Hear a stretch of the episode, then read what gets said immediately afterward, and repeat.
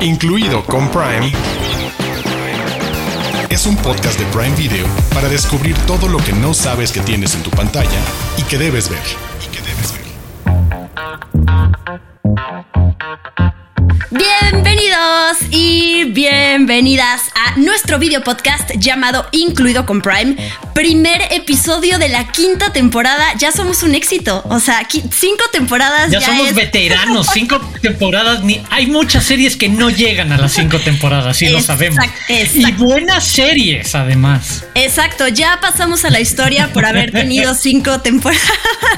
Ya somos legendarios. A todos los que nos han acompañado en este video podcast desde hace tiempo, bienvenidos de regreso.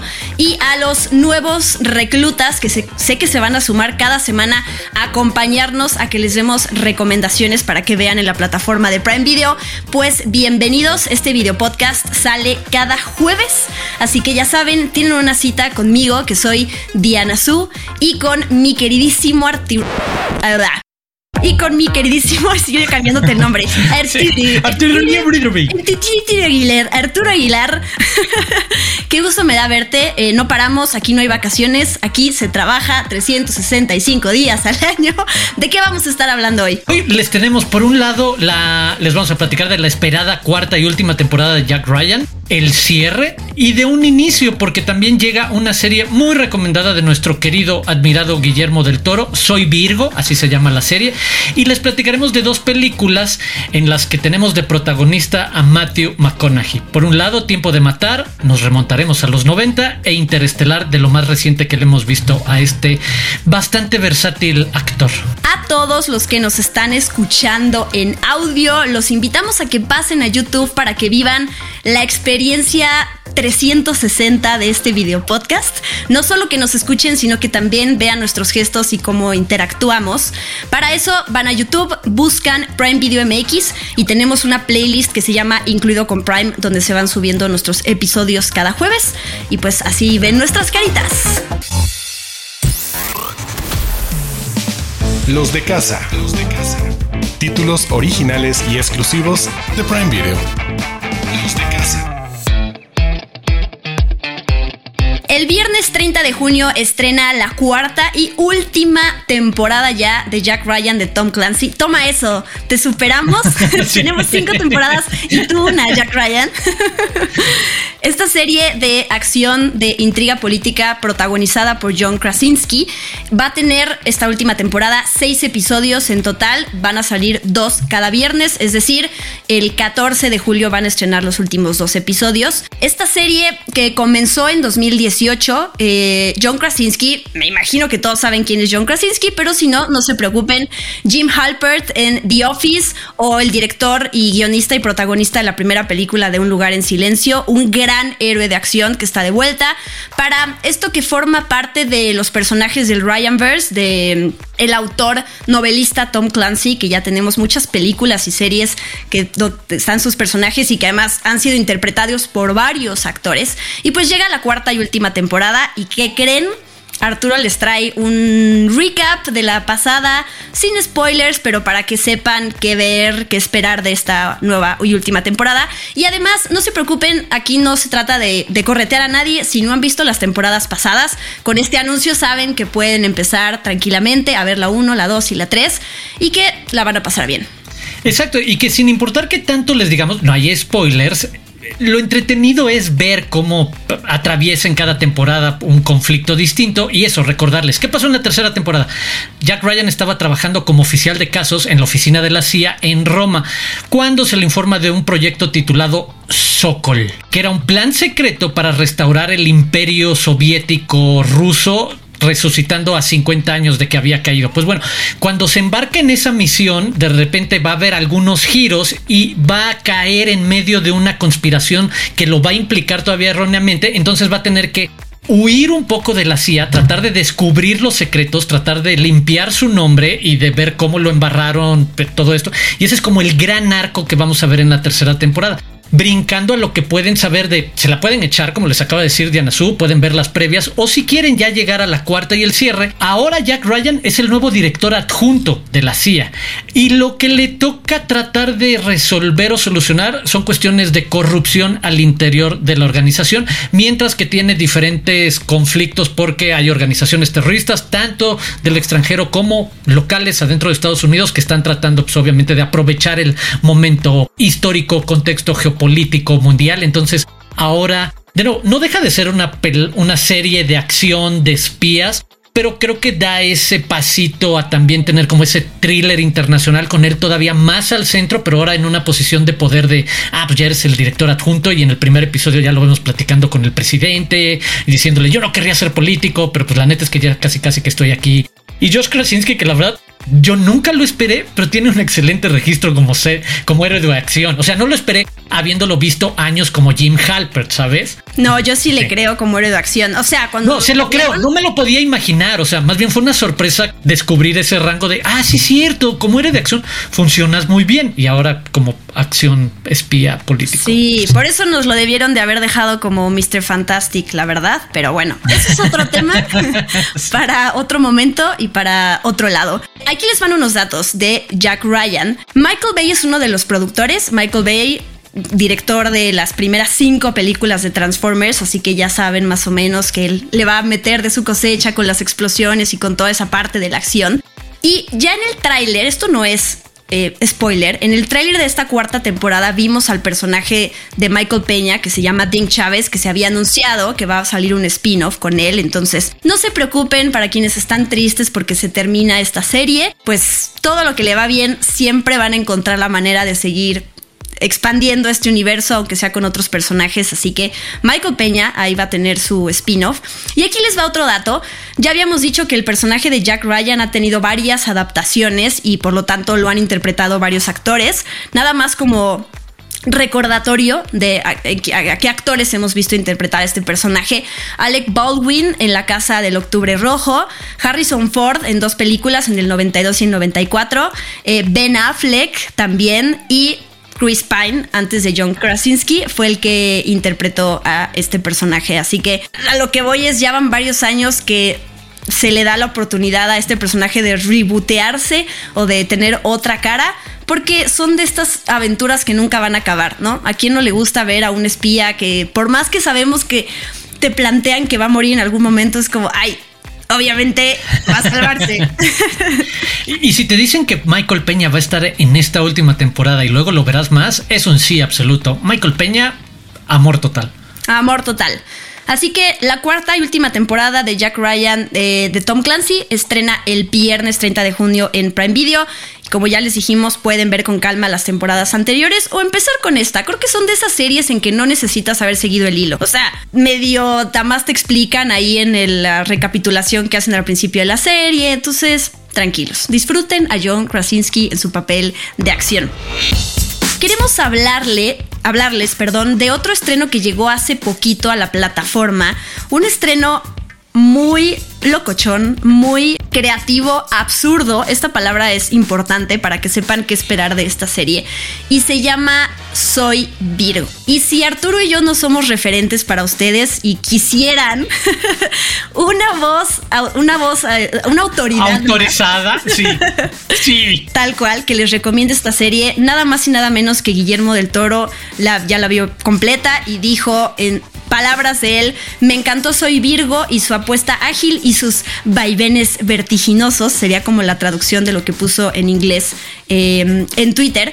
Y pues sí, eh, lo que necesitan saber, antes que nada, esta es una serie eh, que te cuenta la vida de Cutie, que Cutie es un... Es una serie coming of age, pero resulta que este personaje mide 4 metros. Entonces, a lo que vamos diciendo que es una serie absurda es que la serie no se va a detener en que los personajes a su alrededor se sorprendan y quieran entender por qué este personaje es, tan, tan, grande, ¿no? Es como sus, las, las, personas que lo cuidan lo tienen resguardado de la gente porque no quieren que lo dañen, que se burlen de él, que lo, lo tomen como este personaje luego extraño de los circos, ¿no? Como, como esta eh, atracción que luego la gente tiene de ver a gente diferente. Pero bueno, este personaje tarde o temprano en el primer episodio va a salir a la realidad y entonces va a ser amigos y entonces a partir de ahí es que surge toda la trama. Tenemos varios datos, pero ya te cedo el micrófono porque si no me cuelgo, me cuelgo. Ahorita regresamos con Diana Sub. Aguántenme tantito. No, me encantó. Como dice, creo que utilizaste una buena palabra que estuve, estuve pensando hace rato. Locochona y chida y muy creativa. Y eso, el constantemente darle la vuelta a lo que podríamos esperar. El conflicto no va a venir necesariamente de descubrir que es una persona gigante, que es un tipo exacto, un jovencito de 19 años de 4 metros, sino la manera en la que simplemente llama la atención como alguien un poco distinto, pero no es el centro de atención para todo lo que le pasa en las interacciones que tiene en Oakland. Y el otro me recordó mucho a una serie como Atlanta, que además con un humor muy ácido hace unas observaciones sociales increíbles todo el tiempo. Quizás un referente que nos permite ver por dónde se asoma es su director, Butch Riley, director de cine, productor, guionista, es rapero, es activista de la comunidad negra estadounidense. Y su debut lo hizo hace unos años con una película que se llama Sorry to Bother You, que también es increíblemente propositiva, creativa, original, incómoda, extraña, bizarra, muy divertida. Y creo que se mueve en estos terrenos esto, porque también tenemos esa historia coming of age de este chavo que tal cual está cumpliendo 19, 20, 21, se está acercando a esa edad como a cierta independencia, porque como tú dijiste siempre ha estado encerrado, pero viene la historia de tus primeras amistades, de cómo te ayudan, de si se convierte alguno de tus amigos en tu manager, de tu primer amor, que empiezas a invitar a salir a, la chava que atiende en la tienda de hamburguesas, pero creo que en algún otro momento sigue teniendo otros giros para explotar de una manera, de nuevo, es el, cuando hay creatividad, los formatos más gastados como pueden ser los superpoderes o las capacidades distintas pueden tener algo novedoso. Y aquí de repente rápidamente hacia el tercer episodio sin echarles a perder nada ya descubrimos que él no es el único que es único, valga la redundancia, ¿sabes? Que es especial al ser tan grandote desde bebé y cómo lo protegieron, sino que alrededor, incluida su potencial novia, cada quien tiene otra serie de capacidades distintas, otros lo podrían llamar superpoderes, pero que no se polea con esa sencillez de historia de un chavo que está descubriendo el mundo y está consiguiendo su primer trabajo y está consiguiendo la independencia y amistades.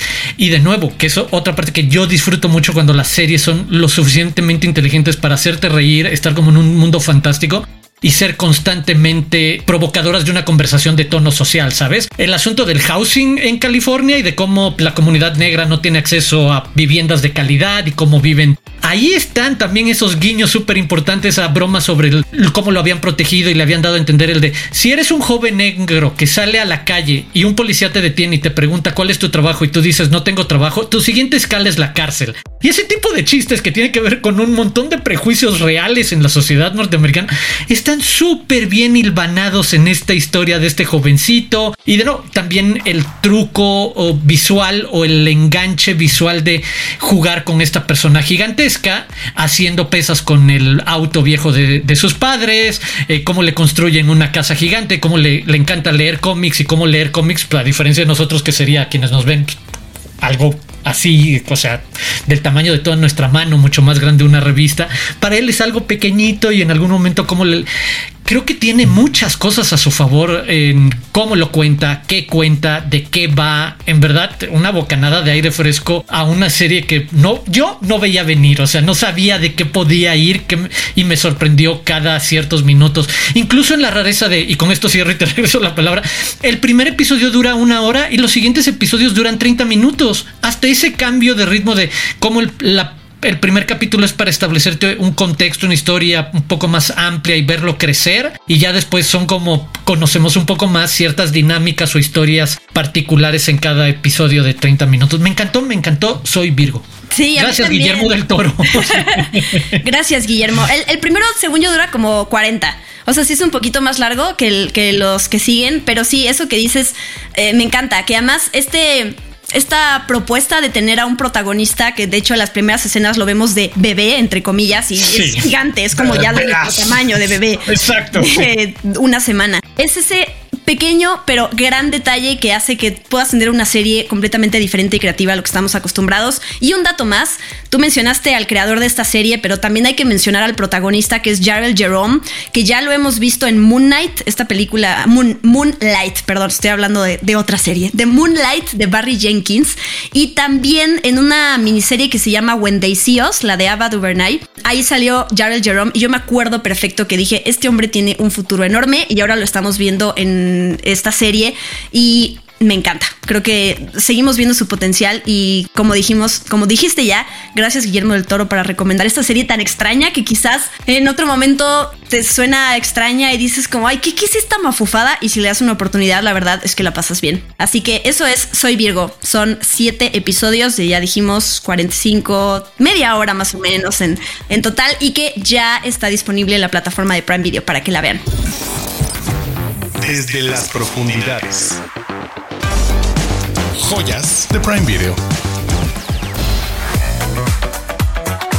Pasamos a nuestra siguiente lista de recomendaciones que tiene que ver con esas joyas ocultas que quizás no sabían que estaban en la plataforma de Prime Video. Y la primera es una película de 1996 que se llama Tiempo de Matar, en inglés Time to Kill yo le tengo mucho cariño a esta película, no por el tema, definitivamente no por el tema, porque es un tema súper denso, muy fuerte, pero le tengo cariño porque es de los primeros recuerdos que tengo en mi vida de cuando en la escuela me dejaron leer un libro. Esta película está basada en la novela de John Grisham de 1989 y sabía yo que también tenía una adaptación. Entonces fue como, wow, o sea, quizás si no leo la novela, puedo ver la película. Ver la película. Pasa el examen. Eh, obviamente siempre hay cambios en donde te van a agarrar y te van a decir, ya viste, no leíste, porque esto lo cambiaron para la película, pero tengo ese lindo recuerdo, ¿no? De decir, wow, estas, y hoy, hoy en día además que estamos bombardeados de adaptaciones de novelas y de todo eso, pero bueno, ese es el primer recuerdo de Diana Su, de lo podía leer y lo podía ver, podía ser un poco menos denso. Mira, me sumo a, también es un primer recuerdo para mí, me acuerdo, es una de las primeras películas que vi en los años de universidad que reconocía como estos fenómenos que habían migrado de la literatura, en este caso de las novelas de John Grisham, y que en algún momento a mí me gustaban mucho esos dramas de abogados, ya sabes, con los casos más imposibles y defendiendo causas sociales y que de repente aparecían, de hecho, muchas este, adaptaciones en los 90 de de novelas de John Grisham y la verdad sí fui fan en ese momento. Sí, y además escuchen este cast, que todos son unos bebés, bueno, casi bebés, pero tienen una carita tan, tan, tan jovial. Matthew McGonaghy, Samuel L. Jackson, Sandra Bullock, Kevin Spacey y Donald y Kiefer Sutherland, que tienen unos papeles secundarios. Todos ellos aparecen en esta película. Y Matthew McGonaghy, sobre todo, la verdad es que lo hace increíble con un speech que da al final, que se le salen las lágrimas. Sí, es súper emotivo. La película se trata sobre Carl Lee Haley, que es interpretado por Samuel L. Jackson. Es un papá afroamericano cuya hija violan al principio de la película. Su hija tiene solo 10 años y dos tipos horrendos van en una camioneta. Primero le tiran las cosas que lleva al del súper y bueno, la atacan, la violan. Y entonces Carl pues se va a vengar de estos dos tipos. Y después de sus actos, él busca a Matthew McConaughey, que interpreta a un abogado, para que lo ayude, porque pues obviamente lo acusan de asesinato de estos dos tipos, y pues lo tiene que defender y tienen que armar todo el caso durante toda la película, y salen temas de racismo. Eh, Sandra Bullock se suma como alguien que está estudiando leyes y que asiste a Matthew McConaughey en el caso, para que lo defiendan, y a mí se me hace una gran película. De nuevo, es densa porque tiene un tema súper fuerte, pero ya no voy a spoilear el final. Muy buena. No, estoy de acuerdo contigo. El drama intenso el, y además con esa parte de la justicia detrás alrededor de un contexto como Mississippi, un estado con una historia muy particular y el cómo esta historia de venganza pues también hace que despierten ciertas cuestiones de racismo alrededor de cómo es posible que este negro haya matado a estos dos blancos que hicieron la cosa más horrible del universo pero ya se convierte en otra cosa la conversación que al principio sí era como una sociedad un poco, digamos, unida de, híjole, lo que hicieron nefasto, no se vale, pero rápidamente gira y lo vuelve es un tema mucho más complejo el que haya tomado venganza. Y, por ahí digo, tenemos también el referente en su momento, John Grisham lo dijo, de tanto una novela como una película resulta muy clara. Matar a un ruiseñor de Harper Lee es una historia que cuenta un poco estas historias sociales y de abogados y de valores y de los abogados eso, como quienes buscan realmente un poco de justicia en el mundo y tienen tanto un en este caso, dos buenas novelas y dos buenas películas para entretenerlos. Pero sí, es súper difícil, pero satisfactoria en cómo está contada, en ese mensaje de el abogado buscando pues eso, como una suerte de héroe por la moral y los buenos valores y la justicia contra todo y que pues, obviamente el pueblo se le va a venir encima de cómo te atreves a defender al negro y bla bla bla. Y además es una película dirigida por Joel Schumacher para todas aquellas personas que solamente asocien a Joel Schumacher, a Joel Schumacher con Batman Forever o con Batman y Robin. No, tiene muchas otras cosas en su carrera como Enlace Mortal, como em, el primer año, el primer año del resto de nuestras vidas, ¿no? Es como se, del resto de nuestras vidas, St. Elmo's Fire, así creo que se traduce. The Lost Boys, El fantasma de la ópera, que ya podremos, podremos diferir, pero esa película a mí me encanta. Pues esta es dirigida por, por, por este hombre que falleció hace ya tres años, más o menos, tres, dos años. Y, más datos curiosos, es el debut de Octavia Spencer. Y por ahí también que sepan que Sandra Bullock solo tiene una escena con diálogo y aparece por si quieren ponerle atención a los 37 minutos. Ahí para que cachen cuando por fin dejan hablar a Sandra Bullock en la película. Sí, se tarda en aparecer porque además ella es una cara gigante del póster. Y si tú la ves por Sandra Bullock, yo en algún punto dije como, oigan, si, ¿A qué hora llega? si va a salir Sandra Bullock, pero sí, ahí va a tener su participación. Y pues colgándonos del tema de Matthew McConaughey, queremos hablar de otra película que protagoniza, que está en Prime Video, que es Interestelar, que estrenó en 2014. Ya va a cumplir 10 años el próximo año. Qué fuerte. De Christopher Nolan. Hay, yo conozco gente que le parece una gran película, como aquí nuestra productora estrella. Y yo también. ¿Y tú? No sé qué tan fan seas del Interstellar, por lo que dices. No, también me gusta. Sí, sí, sí, sí. Yo estoy en medio. Sí, o sea, me gusta todo esto que hace de verdad Christopher Nolan detrás de sus películas. De se sabe que astrónomos elogiaron la película por toda esta descripción de la astrofísica teórica y lo que toda la precisión científica, que es parte de la investigación que hace Nolan, ¿no? Con Tenet lo tuvimos ahorita que viene Oppenheimer y que sabemos que se recreó cómo se ve una eh, explosión nuclear sin CGI, me parece increíble. Pero detrás de toda esta investigación y de toda esta parte densa que puede incluir una película, también puede ser abrumador. La película al final se trata sobre el amor, ¿no? Y cómo puede cruzar fronteras y dimensiones. Pero pues sí es una película que en algún punto yo decía más dura que tres horas, ¿no? Ah, sí, sí, sí. Larga como la cuaresma, sí. O como las olas de calor en la Ciudad de México y en todo México últimamente. Eternas. Me encanta tu frase larga como la cuaresma. Sí, cada vez que la usas me da muchísima risa. No, y decir dos cosas sobre nada más sobre Interestelar. Una, el, la gran escena que tiene Matthew McConaughey reaccionando simplemente a un video que le manda a su hijo cuando está en el espacio, te demuestra lo muy buen actor que es, simplemente dejándose llevar con una emoción, con un sentimiento, sin necesidad, de mayor diálogo. Y la otra parte en la que creo que es un punto bien interesante en la filmografía de Christopher Nolan, un absoluto obseso del concepto del tiempo y de la memoria, y que en este momento es la película que hace sobre el tiempo, desde eso, la explicación científica de física cuántica y de cómo funciona el viaje en el tiempo, porque de nuevo, si revisamos todas, todas sus, casi todas sus películas, lo de Batman obviamente no tanto, siempre hay una obsesión alrededor del tiempo y lo puedes utilizar desde truco narrativo o cómo funciona el contar en reversa y en hacia adelante como en Memento, hasta Tenet que tal cual la narrativa es hacia adelante y hacia atrás y qué pasa cuando se encuentran los tiempos. Este es otro jugueteo pero súper nerd, súper ñoño